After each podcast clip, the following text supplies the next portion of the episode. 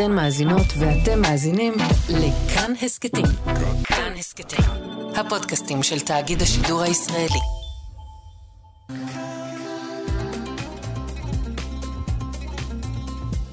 כאן תרבות. אנחנו כאן. כאן תרבות.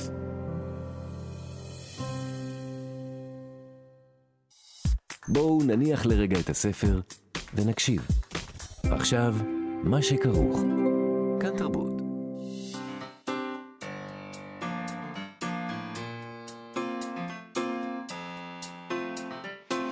מה שכרוך.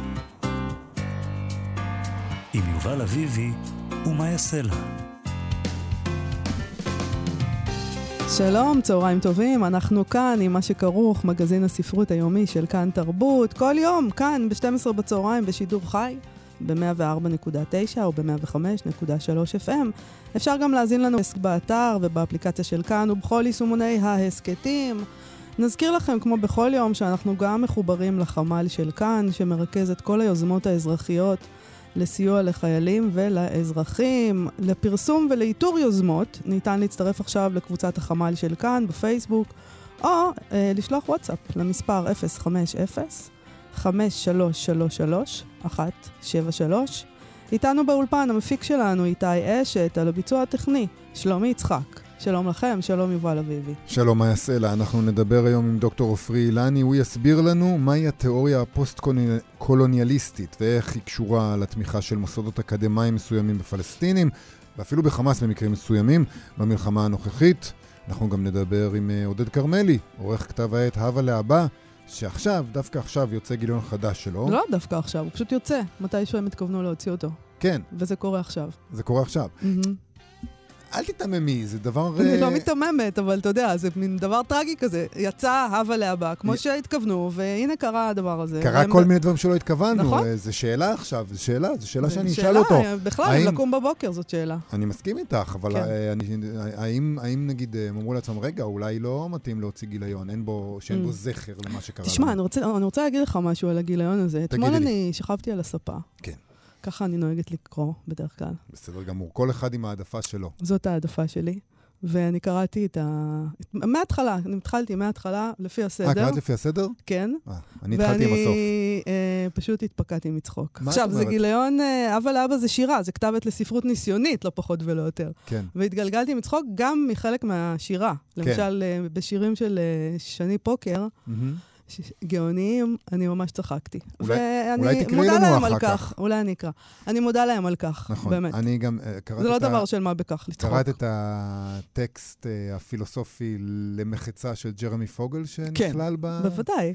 ג'רמי פוגל, אני גרופית שלו, ברור שקראתי אותו. זה טקסט שקרוב לליבי. כן, אה, בוא, בוא על זה אבל לא נדבר ברדיו, בסדר? בסדר. מישהו רוצה יכול ללכת ולהבין לבד למה. תופתעו שם. כן, מאוד. אז אנחנו נדבר עם אה, עודד כרמלי על כל הדברים האלה. נתחיל עם מרחב כתיבה. לא ידענו איך זה ילך. לא היינו בטוחים שאנשים יגיעו לזום, ישתפו. חשש, חששנו שאולי זה מוקדם מדי, כואב מדי.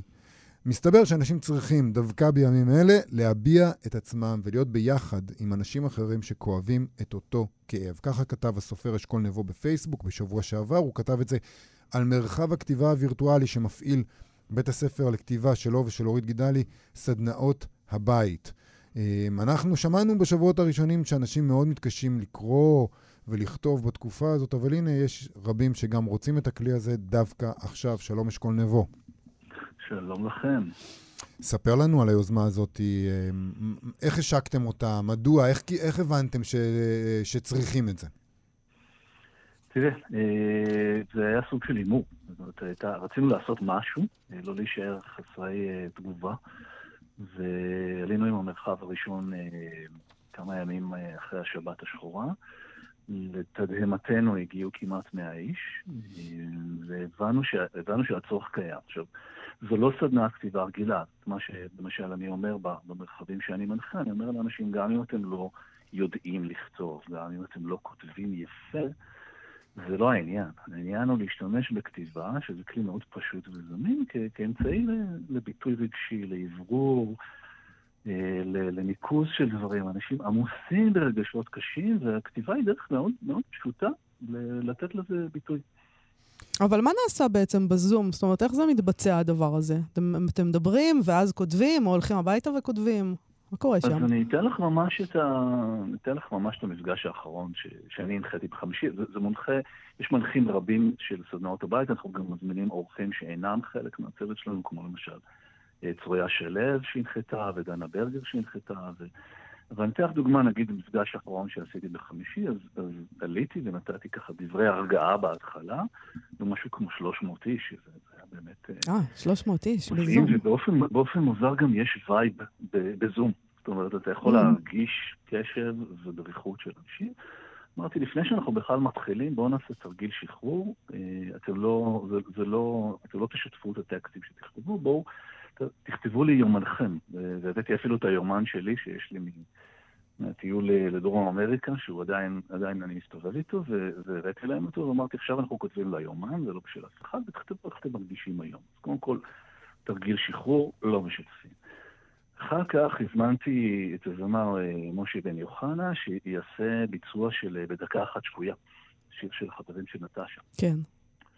והוא ניגן את זה מהבית שלו, והתרגיל הכתיבה הראשון היה שכל אחד יכתוב ויתאר ככה בצורה הכי מדויקת את הדקה השפויה שהייתה לו בשבועות האחרונים, ואם לא הייתה, אז שידמיין דקה שפויה. או, זה תרגיל טוב. זה תרגיל, כן, מנחם ומיטיב. גם אתה כתבת על הדקה השפויה שלך? גם אני, אתה יודע מה? זה היה פעם ראשונה שהצלחתי לכתוב. ומה כתבת? דוגמה אישית. דוגמה אישית. אה, מה הייתה הדקה השפויה שלך? אתה יכול לגלות לנו? אז, אז אה, דווקא, דווקא איפה שהשתחרר לי זה בכתיבה ליומן, בדקה השפויה אני חושב שהייתי עסוק מדי ב- בלדאוג לזה שכולם בסדר ולהגיב, הטקסטים מתחילים לעלות בצ'אט, כי mm. שם כבר אפשר לשתף, אז להגיב ולהראות שאני נוכח, אבל דווקא בלכתוב ליומן, פתאום מצאתי את עצמי, זה ממש כתיבה אינטואיטיבית כזאת, על הצורך למסע, וכזה לזוז, ואיכשהו המסע הזה הוביל אותי לקיבוץ מלכיה, ש... ביתי השני בעשר שנים האחרונות, ובעצם אי אפשר עכשיו לנסוע למלכיה, והחברים שלי משם מפונים אה, לבית מלון, ואיכשהו מצאתי עצמי כותב על קיבוץ מלכיה אה, בכתיבה שלי, וכל אחד באמת לוקח את זה למקום האישי שלו. וכשאנשים מעלים בצ'אט טקסטים, אז ההתייחסות היא לא התייחסות של מנחה סדנאות כתיבה, אני לא אומר להם, זה מוצלח, זה פחות מוצלח, זה כדאי אלא יותר מתייחס לתוכן, ה... לתוכן הרגשי ש... שעולה, וגם ככה באיזשהו אופן אתה מגלה שכולנו מרגישים אותם דברים. אה, כולנו בוכים את אותו בכי וכולנו מתגעגעים את אותם געגועים, ויש בזה משהו מנחם. תגיד, אתה עצמך, מצליח לכתוב בימים אלה פרוזה ממש, אה, לא, לא תרגילים ולא לא כותב. לא, לא, לא, לא. אה, אני אפילו לא מצליח לכתוב מאמר אה, לעיתונים באיטליה, ש, שככה כל הזמן מבקשים ממני, אני כותב להם כל הזמן, I'm wordless, I'm, I'm speechless. אני לא שם עדיין, אני יותר בעשייה כזאת שמאפשרת לאנשים אחרים להתבטא, או שאני עולה ומדבר על הספרים שלי באופן ש... שהוא מותאם לזמן הזה, וככה בעצם מנחם אנשים באמצעות סיפורים, או, או נותן להם אפילו הפוגה לשעה. זהו, אנחנו דיברנו מוש... איתך פה לא מזמן, התארחת אצלנו באולפן. זה נראה כבר שזה היה ממש מזמן, אבל זה בעצם לא כן, לא מזמן זהו, עם הספר שמעתי... החדש שלך. נכון, אז אני שומע את הקולות שלכם, שמעתי את הקולות שלכם בהתחלה, את הזוגיות השוקקת שלכם. ונזכרתי בחוויה הנהדרת של לשבת באולפן, וזה... אבל... זה היה מזמן. זה היה נכון. כאילו מזמן, אבל אז, כאילו הכל השתנה בינתיים, ואתה הוצאת ספר, אתה אמור להיות עכשיו נגיד בעניינים של הספר, אבל אתה לא, זהו, זה... אני, הספר נראה לך קשור למשהו כבר בשלב הזה? אז זהו, אני, אני עושה, זו שאלה, הייתי עסוק בשאלה, היה, היה לי כבר שלושה מפגשים על הספר מאז שהמלחמה התחילה. Mm. אתה מחפש בתוך הספר, אני בעצם בחיפושים אחרי טקסטים שיכולים להתאים לרגע שאנחנו נמצאים בו. זאת אומרת, משהו שיש בו, למשל, אני חושב שאחד מהאתגרים שאנחנו מתמודדים איתם בתקופה הזאת, שנחשפנו לרוע מזוקק mm. ואכזרי, ואיך אתה בכלל יכול להמשיך להאמין בטוב שבאדם אחרי דבר כזה. נכון. אני מנסה למצוא בתוך לב רעב את האזורים שיכולים להפעיל את התקווה הזאת, ו- ואם אני מדבר על הספר, או בוחר לקרוא מתוכו, אז אני אבחר משהו שהוא, שהוא באזורים האלה. אז מה בחרת כשאנחנו... מתוכו? למשל, כאילו. מה שמתעסק ברוע המוחלט. אז תראי, יש שם דברים שאני לא אקרא כי הם, הם, הם מתרגרים, במובן ה... הם, הם מעלים קושי, ותמיד אם אני, אני חושב שאני עולה לזום כזה, או שנגיד באמת אני מופיע למפונים, אז אני, אני חושב שבקהל יושבים אנשים שגם ככה קשה להם. כן. אז אני קורא למשל סיפור שנקרא חדר בריחה, שמדבר בכלל על, על מישהו שהוא היה שבוי בשבי המצרי, והיה מעורב בתרגום של ההוביט. הסיפור הזה כן. על הטייסים שתרגמו את ההוביט הוא סיפור ידוע ומעורר השראה, ואז נכון. יום אחד הוא הולך לחדר בריכה עם הנכדים שלו, והוא פתאום חוטף שם קלסטרופוביה. פתאום זה מזכיר לו. ומתוך הסיטואציה הזאת, זה שמפעיל את החדר בריחה, מוציא אותו החוצה, ואז הוא מספר לו על התרגום של ההוביט, וזה מין גם סיפור של קשר בין דורי, וגם את העניין הזה של, של יצירה בזמן מצוקה, זאת אומרת שהם יצרו שם את התרגום הזה, שזה סיפור מדהים. אה, אז, אז יש משהו בסיפור הזה, אני רואה שהוא מצליח לגעת באנשים, גם, גם, את יודעת, גם לזכור שהיינו ביום כיפור, היינו בשנים האלה, והחברה הזאת הצליחה לקום מה... מה השבר האיום של יום. וזה גם היה נורא מסעיר, תמיד הסעיר את הדמיון שלנו, העניין הזה עם הטייסים בשבי שתרגמו את ההוביט, כי אתה חושב לעצמך על זה שאנשים נמצאים בסיטואציה הכי אפלה והכי קשה, והם בכל זאת עושים איזה מין מעשה כזה של רוח. נכון, ו- וביחד. זאת אומרת, אחד מהדברים שתפסו אותי בסיפור הזה, שחזרתי אליו כדי לתחקר לקראת הסיפור שלי, זה הביחדנס. ואני חושב שזה גם, אגב, מה ששאלתם על המרחבי כתיבה, לפעמים אני מרגיש, ולפעמים אני גם אומר את זה בהתחלה, שהכתיבה היא תירוץ. אבל בעצם אנחנו רוצים לראות אנשים, אנחנו רוצים לראות את הפנים שלהם, אנחנו רוצים לראות את העיניים שלהם, אנחנו רוצים לראות שאנחנו לא לבד, אנחנו לא היחידים שמרגישים שעולמנו חרב עלינו. יש בזה, את הכוח הזה של הביחד הוא, הוא, הוא משמעותי בתקופה הזאת. אני חושב על זה שכשהיית אצלנו באולפן ודיברנו על הספר האחרון שלך, שאלנו אותך את השאלה הזאת אה, ממש, אה, דיברנו על זה שהספר, אם אה, צריך למצוא לו קו אחד, זה באמת על לא לוותר על האהבה, לא לוותר על הסוף הטוב, גם במשברים. זה, אני זוכר ששאלנו אותך בדיוק על זה. Mm-hmm. כמובן שהמשברים שהגיבורים שלך בספר הזה נתקלים בהם לא דומים למה שעבר עלינו. אה, אבל בכל זאת, אני חושב לעצמי, אולי בספר הזה אנשים כן מוצאים תקווה בימים כאלה, כי כן יש שם משברים, ואנשים, באמת, דיברנו על זה, אה, הגיבורים שלך לא מוותרים על האפשרות לסוף טוב. Mm, אני, אני מקווה שמה שאתה אומר נכון. זאת אומרת, אנשים קוראים פחות, ב, אני חושב, מאז השביעי באוקטובר, אבל, אבל אני כן ממשיך לקבל תגובות, והתגובות הן מהסוג של... זה עוזר לי, זה, זה, זה, זה מפיג לי, זה, זה, אפילו זה פשוט נותן לי איזה כמה שעות שאני לא מקשיב לחדשות, גם זה ראוי. אני חושב, אגב, אגב, השיחה ההיא שלנו, אני זוכר ששאלת אותי על משפחה, ואני חושב על הזמן המשפחתי האינטנסיבי שאנחנו מבלים עכשיו, וגם זה עניין. כן. זה אתגר, ואיך אתה לוקח את הזמן הזה והופך אותו לזמן של תיקון ולא של קלקול, זה גם סוגיה. אה, אז כן, דברים... מצד אחד דברים משנים את המשמעות שלהם בשבועות האחרונים, ומצד שני אנחנו, אנחנו נצטרך תמיד יחסים ואהבה ו, וחברה לחיות בתוכה, זה דברים שכנראה איתנו גם בהמשך. עוד דבר שדיברנו איתך עליו בשיחה ההיא זה על היותך קול בולט מאוד במחאה. המחאה שגם כן נראית כאילו היא שייכת לזמנים אחרים, אה, המחאה נגד אה, אה, השינוי המשפטי והמשטרי בישראל, שהעסיקה אותנו מאוד עד לפני שלושה שבועות. מה קורה לקול כזה של מחאה עכשיו? מה, מה החובה של סופר שאמר לעצמו, אני חייב להיות קול במחאה, אני חייב להיות מוביל של הדבר הזה? מה, מה קורה לקול כזה עכשיו? אז אני אגיד לך בצורה מאוד ברורה, ומתוך מה שאני אומר גם תוכל להבין את מה שאני לא אומר. אני, אני מאוד גאה במתחמי המחאה. אה, גם בתל אביב יש מתחם עצום, וגם בירושלים יש את החמ"ל הירושלמי. אה, אני מאוד גאה בזה שהמחאה לוקחת את הכוח הארגוני שלה וההתנדבותי והתשוקה הזאת אה, לתקן את המדינה, והיא מפנה אותו עכשיו לעזור למפונים ולעזור לחיילים. אני חושב שזה הדבר הנכון, ואני חושב שזה גם, ה, ה, זה מה שצופה לנו העתיד. בסופו של דבר, אחרי המלחמה הזאת, ואנחנו נצטרך לתקן את החברה שלנו, ונצטרך ל... לחבר את החלקים שלה. ו... אז, אז שם אני נמצא. זאת אומרת, אני, אני, אני ממש בסנטימנט הזה עכשיו, ב, ב, לעזור איפה שאני יכול, ולתת איפה שאני יכול, ולעודד את מי שאני יכול, ואחרי המלחמה נצטרך לבנות פה דברים מחדש. אז uh, אנחנו צריכים לסיים, אבל תספר לנו איפה, איפה אפשר לפגוש אותך, או את בית הספר לכתיבה בעתיד הקרוב, איפה המפגשים האלה מתקיימים, איך אנשים מלא, יכולים להגיע. מלא, מלא, מלא, ואני אגיד גם משהו, יש גם, יש גם מפגשים לילדים, אה, Mm. שהם גם מאוד מיוחדים אה, ומרגשים. אז ככה, אז היום יש לי שיחה ללב רעב אה, עם נועה מנהיים, עם העורכת שלי, זה יהיה במסגרת אה, כנרת, ואפשר למצוא לזה לינק בפייסבוק שלי ובפייסבוק שלהם. מחר יש לי אה, גם מפגש אה, לילדים אה, מטעם סטימצקי, שאני מקריא את הספר מחשבה ממתינה ומשוחח עליו, וגם מפגש אמיתי פיזי, ממש עם בני אדם, בקיבוץ אה, אה, רמת רחל. ביום רביעי מופע למפונים, שאני חושב שזה סגור לחברי קיבוץ מפלסים, זה במלון בהרצליה.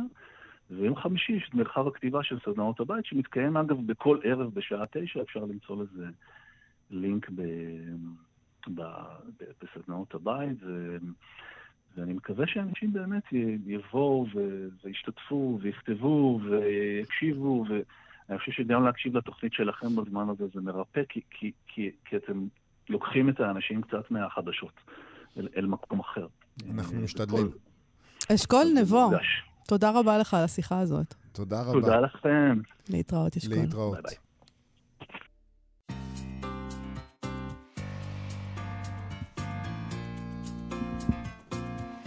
מה שכרוך בכאן תרבות, חזרנו. באוניברסיטאות העילית בעולם, כתב ההיסטוריון דוקטור פרילני בטור שלו בהארץ, טוענים שההקשר הרחב של ההתקפה על יישובי גבול עזה הוא לא סתם סכסוך, אלא מאבק אנטי-קולוניאלי.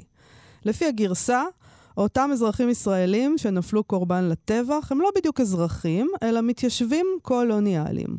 לתפיסה הזאת, הוא מסביר במאמר, יש שורשים עמוקים והשלכות חמורות לא פחות, אף שפוסט-קולוניאליזם הוא תיאוריה ביקורתית אקדמית מכובדת, לכאורה, הוא אומר, לכאורה. אנחנו, זה אופנתית, בוא נגיד, לכל הפחות, ב- בעשורים האחרונים. כבר הרבה זמן, כן, אה, אופנתית כבר הרבה הרבה, זמן. הרבה שנים. אז מה זה פוסט-קולוניאליזם ומה הבעיה איתו, איך, ואיך ייראה העתיד באקדמיה שבה זה בעצם הזרם הביקורתי המרכזי? שלום לדוקטור עופרי אילני. היי, שלום. אז מה זה... כן, אתה רוצה לתקן אותנו קודם? לא, אז, אז אני באמת רוצה להגיד, קודם כל, שבאמת דיברו אה, בשבועות האחרונים המון על העניין הזה של המחאות, ולא יודע, ערוצי ה- הטיק-טוק של אה, כל מיני סטודנטים אה, נלהבים אה, ואנטי-ישראלים ברחבי העולם. ובסופו של דבר המוטיבציה שלי בכתיבה של הטקסט הזה לא הייתה העניין הזה, אלא סוג של חשבון נפש ו... ושאלה אה, פוליטית ואינטלקטואלית אה, משמעותית. נכון, אז אולי אה, אנחנו נתחיל אבל עם כן. ה... סליחה, על ה- אני אבקש ממך מאוד לצמצם, אבל נגדיר על כן. רגל אחת, מה זה מה זה פוסט-קולוניאליזם? אוקיי, אז באופן כללי, הקולוניאליזם הוא אחת התופעות החשובות ביותר של העידן המודרני, ובטח מרגע שהתחילו להישמע קולות מהעולם שמחוץ לאירופה, אה, התחילו לדבר על הנושא הזה של, של קולוניאליזם וההשלכות העמוקות שלו. פוסט-קולוניאליזם כשלעצמו, כזרם מחשבתי, הוא עוסק בדינמיקות ובשאלות השונות שקשורות ליחסים בין מה שנקרא באמת ה colonizer, המיישב, לבין ה colonized, המיושב, או שלפעמים קוראים לזה היליד. היליד, נכון. מתוך אה, המון המון הקשרים, אה, החל מהכיבוש הספרדי בדרום אמריקה, אה, ועד אה, מצבים שקשורים יותר לעולם הגלובלי, שבו הקולוניאליזם הוא דבר הרבה הרבה יותר עקיף. אני חושב שהדבר המשמעותי לענייננו כאן, מהמם. בהקשר הישראלי, הוא קצת, הוא דגש קצת אחר. אנחנו היינו מדברים פעם על שלום. בוא נאמר שבתקופת אוסלו בשנות ה-90, אה, השאלה הייתה האם אתה בעד או נגד שלום, בעד או נגד להחזיר את השטחים. נכון. אחר כך פרצה באמת האינתיפאדה השנייה, ובינתיים היו כל מיני הלכי רוח אה, באמת אקדמיים שהתפתחו בעולם, ובעקבות כבר כך אפשר לומר שבסביבה האינטלקטואלית המתוחכמת, האקדמית, כבר לא כל כך מדברים על שלום, מדברים על דה-קולוניזציה, כן? מדברים על ישראל כישות קולוניאלית, ושבסופו של דבר הפתרון הצודק צריך להיות איזושהי צורה של דה-קולוניזציה. שמה זה אומר, דה-קולוניזציה? ביטול המצב הקו- ה- הקולוניאלי, Mhm. כאשר אנחנו יודעים שהדבר הזה קרה בפועל במאה ה-20, כן? מעצמות אירופיות ישבו ב- באפריקה, במזרח התיכון, אה, בכל מיני מקומות, ובאמת, אה, כן, חזרו הביתה, התקפלו. אז אנחנו, אה, אז, אז המשמעות של זה, אבל אה, לגבי המצב פה, זה שאנחנו צריכים לחזור הביתה ולהתקפל לאן, אבל... זאת איזה סוג של. התקפלות בואו זאת? נאמר שלהתקפל מהשטחים זה דבר יותר פשוט, נכון. אבל, אבל אה, להתקפל... אה, אבל מדברים על הנכבה, זה משטחי- 48. הם מדברים על אה, נכון. הנהר עד הים, זה לא משאיר לנו הרבה נכון. מרחב לחזור אליו. נכון, זה לא משאיר לנו הרבה מרחב, ואז כמובן שאנשים שבטח באקדמיה הישראלית, ש, שדוגלים בגישה הזאת, הם אה, לא אה, התכוונו שכולנו נתקפל מכאן. אני, אני לא חושב שיש הרבה אנשים, בטח לא בישראל, בחו"ל בהחלט כן, מהמם. כן? שחושבים שכל היהודים בישראל אמורים להתקפל, כי הרי זה אבסורדי. אה, נראה לי שכל מי שמבין קצת את המצב יודע ש, ש, שאין לנו לאן, שלפחות לרובנו המוחלט אין לאן, ושגם אין לזה הצדקה. מדברים על כל מיני צורות של דה-קולוניזציה, צורות יצירתיות כאלה ואחרות, אה, שבדרך כלל הכוונה היא ש, שאם ישראל תפעל אה, כדי לקדם את התהליך הזה, זה יעשה בדרכי שלום. אבל מה שאני טוען בטקסט הזה, שעכשיו לדבר על דה-קולוניזציה זה אופק מבעית. מכ- מכיוון שמה שראינו, לשיטתם של חסידי הדה-קולוניזציה, היה באמת דה-קולוניזציה, כן? אה, ו- ו- ולא במקרה, אה, באמת, וכאן אני כן אחזור לקמפוסים ברחבי העולם, אמרו, כן, זה דה-קולוניזציה ולכן זה מוצדק, הטבח. אוקיי? כן, הטבח של ה-7 באוקטובר כל- זה כן, מוצדק בדיוק. בעצם. מהמם. בדיוק.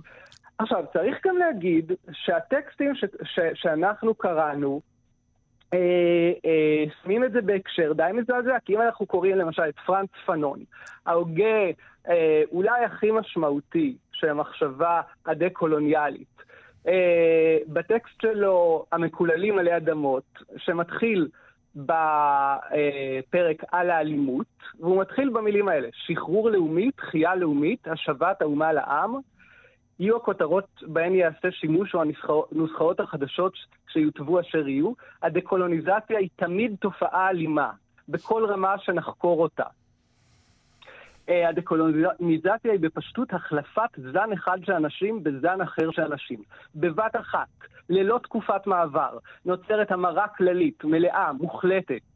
אוקיי? עד כאן סוף ציטוט. אבל אנחנו, עכשיו, ח... אבל חייבים- אנחנו חייבים להגיד כן. שבאקדמיה, כשקוראים את הטקסטים האלה בעשרות השנים האחרונות, מאוד מתפעלים מהם, ומאוד אוהבים אותם, והוא גיבור, ואנחנו, ואתה יודע, וכל הרעיון הזה של אה, תנועות אה, חופש ושחרור, זה דבר שהתפעמנו ממנו.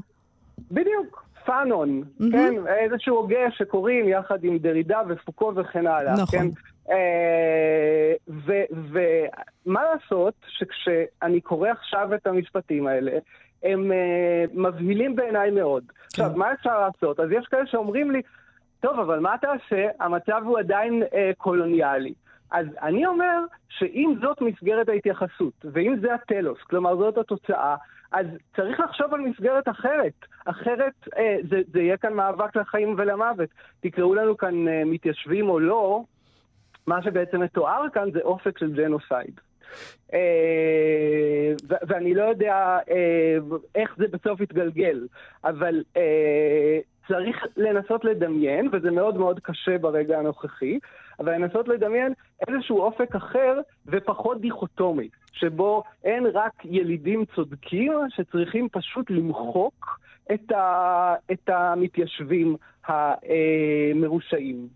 אתה יודע, אני רוצה לשאול אותך, אה, שאלה שמטרידה אותי באופן... האם בכלל יש קשר בין הטקסטים האלה לבין תנועות שחרור או תנועות טרור ברחבי העולם? יש גם תנועות שחרור לא, לא רק תנועות טרור, אבל אה, אני שואל את עצמי, האם בכלל הטקסטים האלה קשורים אליהם? כי מה שאנחנו בדרך כלל אומרים זה שהיה איזושהי תופעה של קולוניזציה, איזושהי תופעה אלימה שמישהו בא וכבש שטח, mm-hmm. ואז צומח מתוך הדבר הזה איזשהו טקסט תיאורטי, טקסט ביקורתי, שמשפיע מאוד על האקדמיה וסוחף אותו. זה מה שראינו קורה, נכון? האקדמיה כולה היא לא רק פוסט-קולוניאליזם, לא רק דה-קולוניאליזם, אלא אה, אה, כל שאר הפוסטים שמדברים עליהם עכשיו. Mm-hmm, ואז כן. אומרים, זה יורד בחזרה אה, בגרסה מאוד מאוד מעוותת ואלימה אל השטח, ונוצרים מצבים אלימים ומזוויעים כמו אלה שאנחנו חווינו. ואני שואל את עצמי, האם זה באמת המהלך? האם בכלל השטח שאנחנו מדברים עליו עכשיו קשור לטקסטים האלה, או שזה שני עולמות נפרדים לחלוטין? אף אחד לא קורא את פרנץ פאנון בעזה, האם כן, זה מה ש... כן, יחיא סינואר קרא כן, את פאנון. מה זה בכלל קשור אליהם? זה שני טקסטים, זה שני אה, אה, דיונים. אבל למה אתה רוצה לדעת את זה? אתה רוצה כאילו לנקות את, אה, לא, את פאנון לא, מהאשמה? אני, אני רוצה לדעת האם בכלל כל הדברים האלה שמתנהלים באקדמיה באיזשהו שיח שהוא כסות של, אה, של דיון אה, אה, בעד המשחררים, האם בכלל הוא קשור למשחררים או לטרוריסטים, או בכל מקום בעולם, לא רק אצלנו. אז אין, אין לי שום ספק שחמאס אה, הם לא, כתבי הקודש שלהם זה לא פרנץ פנון וההקדמה של ז'אן פול סארט המד, המדוכאים עלי אדמות. מהמם. ממש לא, זאת תנועה אסלאמית, אנחנו יודעים את זה, כן? זאת אומרת, זה לא, אה, זה לא בכלל העניין.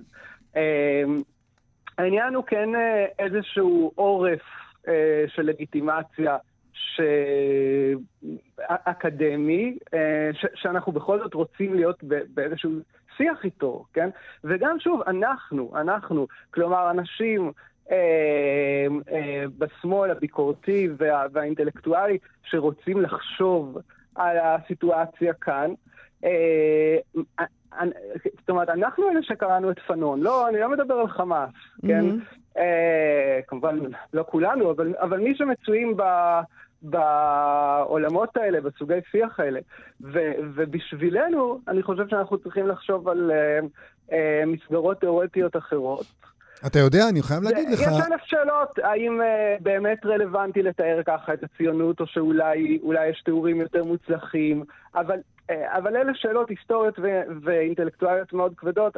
העניין הוא יותר בעיניי שאני לא, לא יכול לחיות עם, ה- עם המחשבה שהאופק שאליו התיאוריה שאני מחזיק בה, הוא, הוא מוביל אה, לטבח.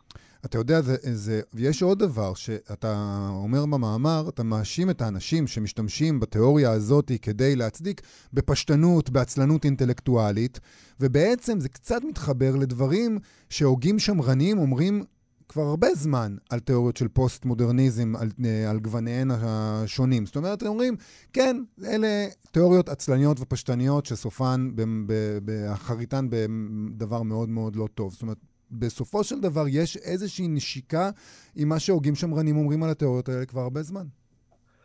נכון, ובסדר, יש לנו ביקורת, אה, לי לפחות ביקורת על אה, הלכי רוח מסוימים אה, בשמאל הפרוגרסיבי, גם בכל מיני תחומים אחרים. זה לא אומר שצריך לזרוק את זה לפח, את כל הרעיונות של, ה, של השמאל, של הליברליזם היותר רדיקלי אפילו, וכן הלאה. אבל uh, כן לפעמים צריך אולי לנסח איזושהי דרך שלישית, שהיא לא להצטרף לאיזה עצרת של טראמפ נגד ה-woke מצד אחד, וכמובן יש לזה את הגרסאות המקומיות שלנו, אבי מעוז וכן הלאה. Mm-hmm. ומצד שני, um, לא לדבוק בתיאוריות שהן um, uh, כאלה, ו- ואני צריך לומר גם ש... גם יש כאן איזו הערצה לאלימות, לא סתם קוראים לזה אלימות. התיאור של אלימות כדבר מזכך. כן. עכשיו, אני צריך גם לומר שלא רק אצלנו, גם במקומות אחרים בעולם, שאפילו, נאמר, הדקולוניזציה בהם הייתה אה, בעיקרון בכל מקרה מוצדקת, נגיד כמו אלג'יריה, או שלפחות אנחנו יכולים לקבל שהיא הייתה מוצדקת, זה נגמר במרחץ דמים נורא. זאת אומרת, אנשים לא כל כך יודעים מה קרה אחר כך. אחרי ש... אחרי פאנון, פאנון עצמו דרך אגב הוא, הוא מת צעיר, אבל אשתו עוד הייתה עדה למעשי טבח בקנה מידה עצום שהיו באלג'יריה אה, בשנות התשעים, ואומרים שמילותיה האחרונות היו אה, הו פרנץ, אה, המדוכאים עלי אדמות. אה, ו- והאם אנחנו באמת כל כך רוצים להוביל איזו טרגדיה כזאת, או לקחת חלק בזה, רק בגלל שזה רדיקלי ומטהר. אני, אני לא יכול לקבל את זה. אה, עופרי? כן. אני רוצה לשאול אותך משהו. מדובר כאן ב... אני לא, לא רוצה להעליב אף אחד, אבל בסוג של איזה כת דת כזאת אה, באקדמיה, ואני תוהה, גם, גם ראיתי קצת תגובות, עד כמה כעסו עליך על הדברים האלה שכתבת, ראיתי קצת תגובות מאוד כועסות mm-hmm. על זה.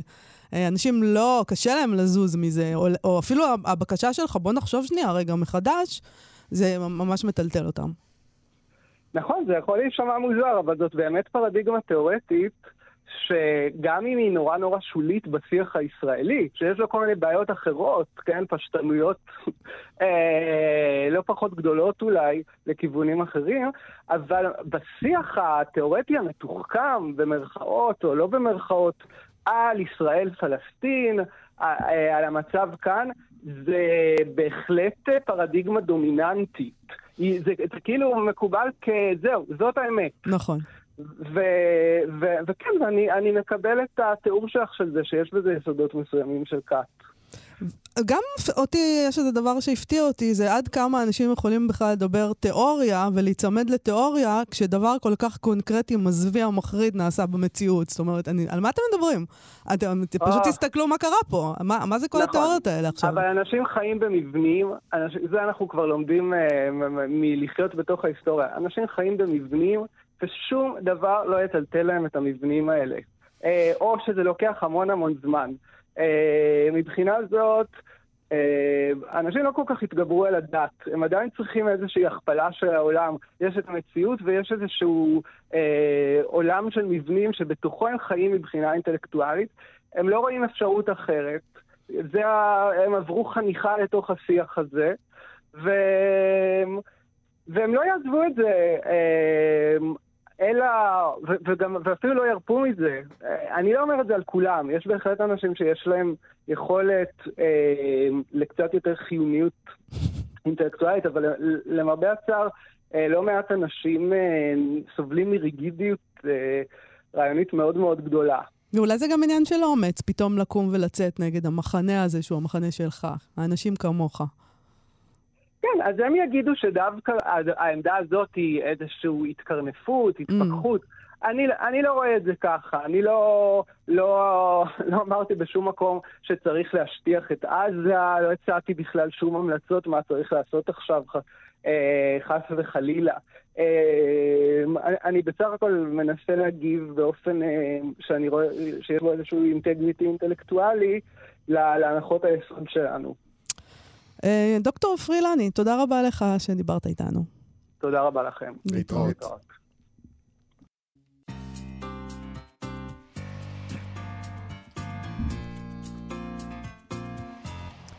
אנחנו, מה שכרוך בכאן תרבות, חזרנו. ככה הולך השיר דברי ניחומים של שגיא אלנקווה, אה, שמופיע בגיליון החדש של כתב העת, הווה להבא. דברי ניחומים. בקבוק כל הזירו בדרך למחזורית, עשוי מקשתות וקווים, ונפח שהם מושגים, מתהווים, דינמיים, רבי אנפין. יש לו מעין נשמה. גם הגוף שעולה ויורד, שנושם מעל השולחן, בבית הקפה, ניחוח קפה, מעל רגע האספרסו, יש לו מעין נשמה. תמצית הקפה עושה בו דברים שאין בהם מילים.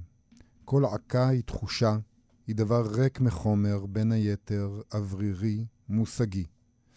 מי שאין לו מילים, בהחלט לא נכון שאינו רוח. גם הדיבור הזה לעצמי הוא עולל שיונק מדדי אמו, וכולם יודעים, יש חמלה ותקווה, יש הישארות הנפש, בדומם, בחי, בזולת, גם הקץ, לא סופי. באמת מנחם. נכון? דברי הניחומים, כן. כן, הקץ לא סופי.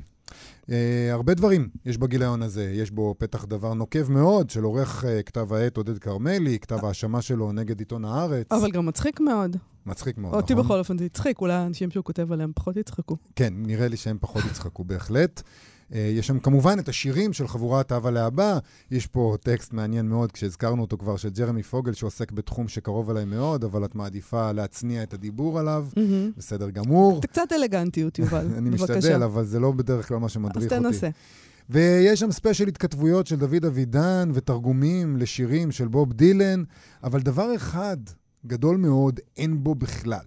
התייחסות למה שעובר עלינו כבר שלושה שבועות, יותר משלושה שבועות, במלחמה הזאת, למה שקרה ב-7 באוקטובר. אז איך מוציאים עכשיו גיליון כזה, ואיך הבעיה עם עיתון הארץ אולי, בכל זאת, כן קשורה למצב שלנו היום. רצינו לדבר על זה עם הסופר, המשורר, העורך, איש החלל עודד כרמלי. שלום עודד. שלום שלום, טוב, אין בו התייחסות כי הוא יצא לפני. נכון. זה פשוט, אה, פשוט בקל. אה, כן. אני הופתעתי כמו כולם, מן הסתם לא יכולתי אה, לצפות את הנולד. אבל גם... אבל, גם אבל זה- חשבת אולי לא להפיץ אותו, לא יודעת, משהו, כן. לחכות?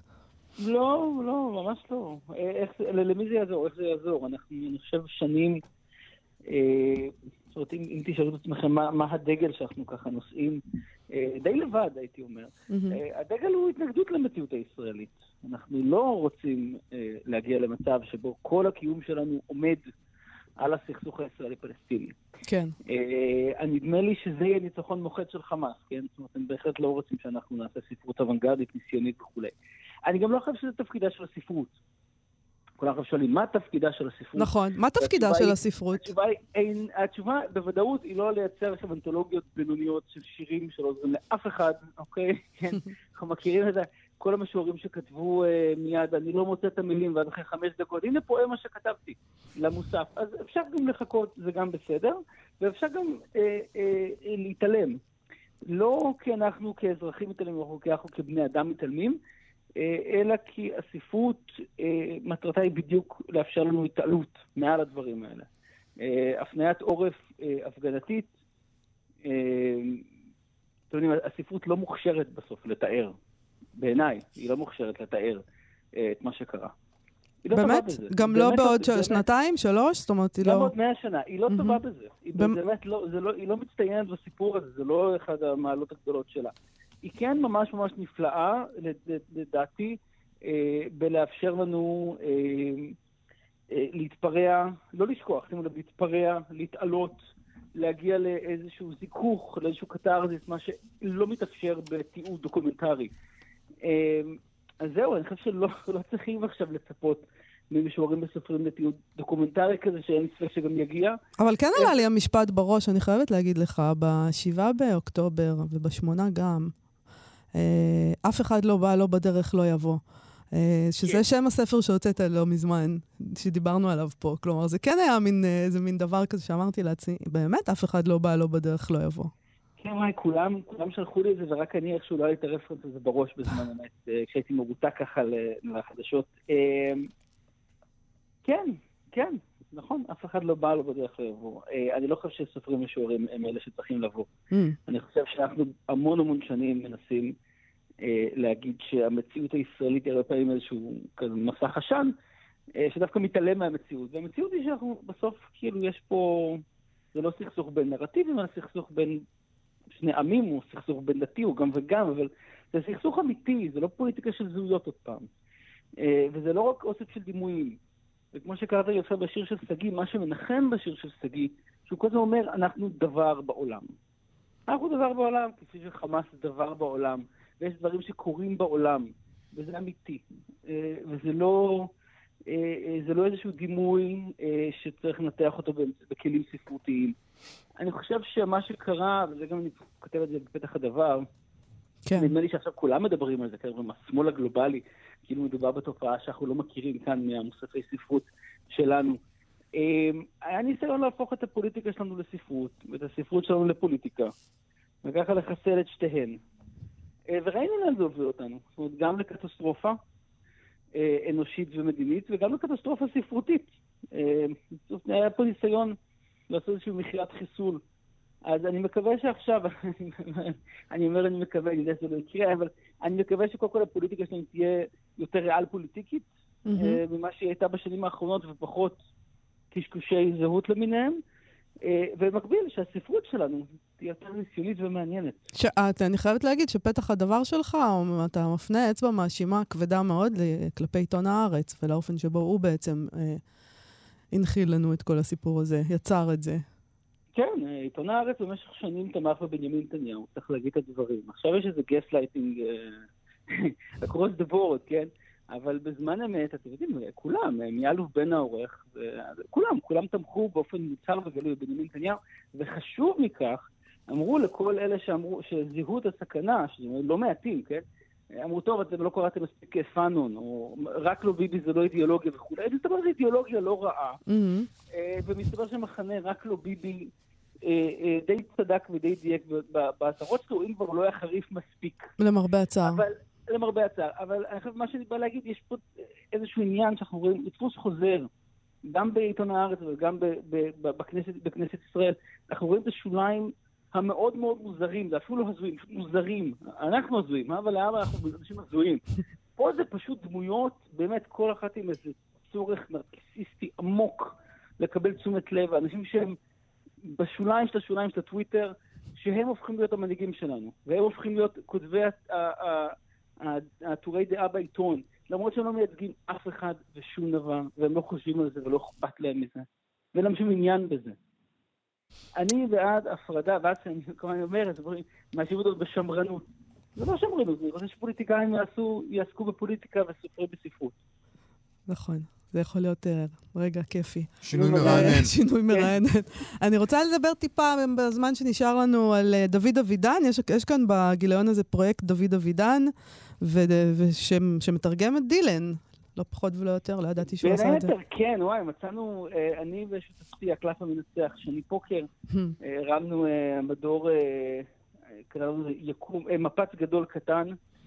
זה קצת נורא מצחיק, הוא מנסה כזה לכבוש את העולם דרך מכונת הכתיבה שלו, זה בדרך כלל לא מצליח. שולח כל מיני מכתבים, מנסה לזכור פרס נובל ושום דבר לא עובד לו, אבל זה נורא נורא משעשע. אה, וממש נוצר בלום של תסריטים ותרגומים והצעות וכל מיני שטויות. ובין היתר, נראה לי גאולת הכותרת, יש תרגומים של אבידן לשבעה שירים של בוב דילן. אז בוא תקרא אחד. שמעתי, אה. שמתי את השיר מקודם. אה, שמעתי, All on the Watchtower. אז כן. אולי נקרא אותו, תרגום של אה, אבידן בעברית. כן, נראה לי, כל אחד יחשוב מי כאן הבטחן, מי כאן הגנב, אם בכלל, כן. כן, נכון. אז הנה הוא, דילן בתרגום אבידן. למעלה במצפה. יש ודאי דרך לצאת מכאן, אמר הבטחן לגנב. יותר מדי גלגולים במשמרת, אין לי מחליף עכשיו. אנשי עמקים את ייני שותים, החורשים חופרים את שדותיי. איש מהם לכל אורך הקו לא יודע אם זה כדאי.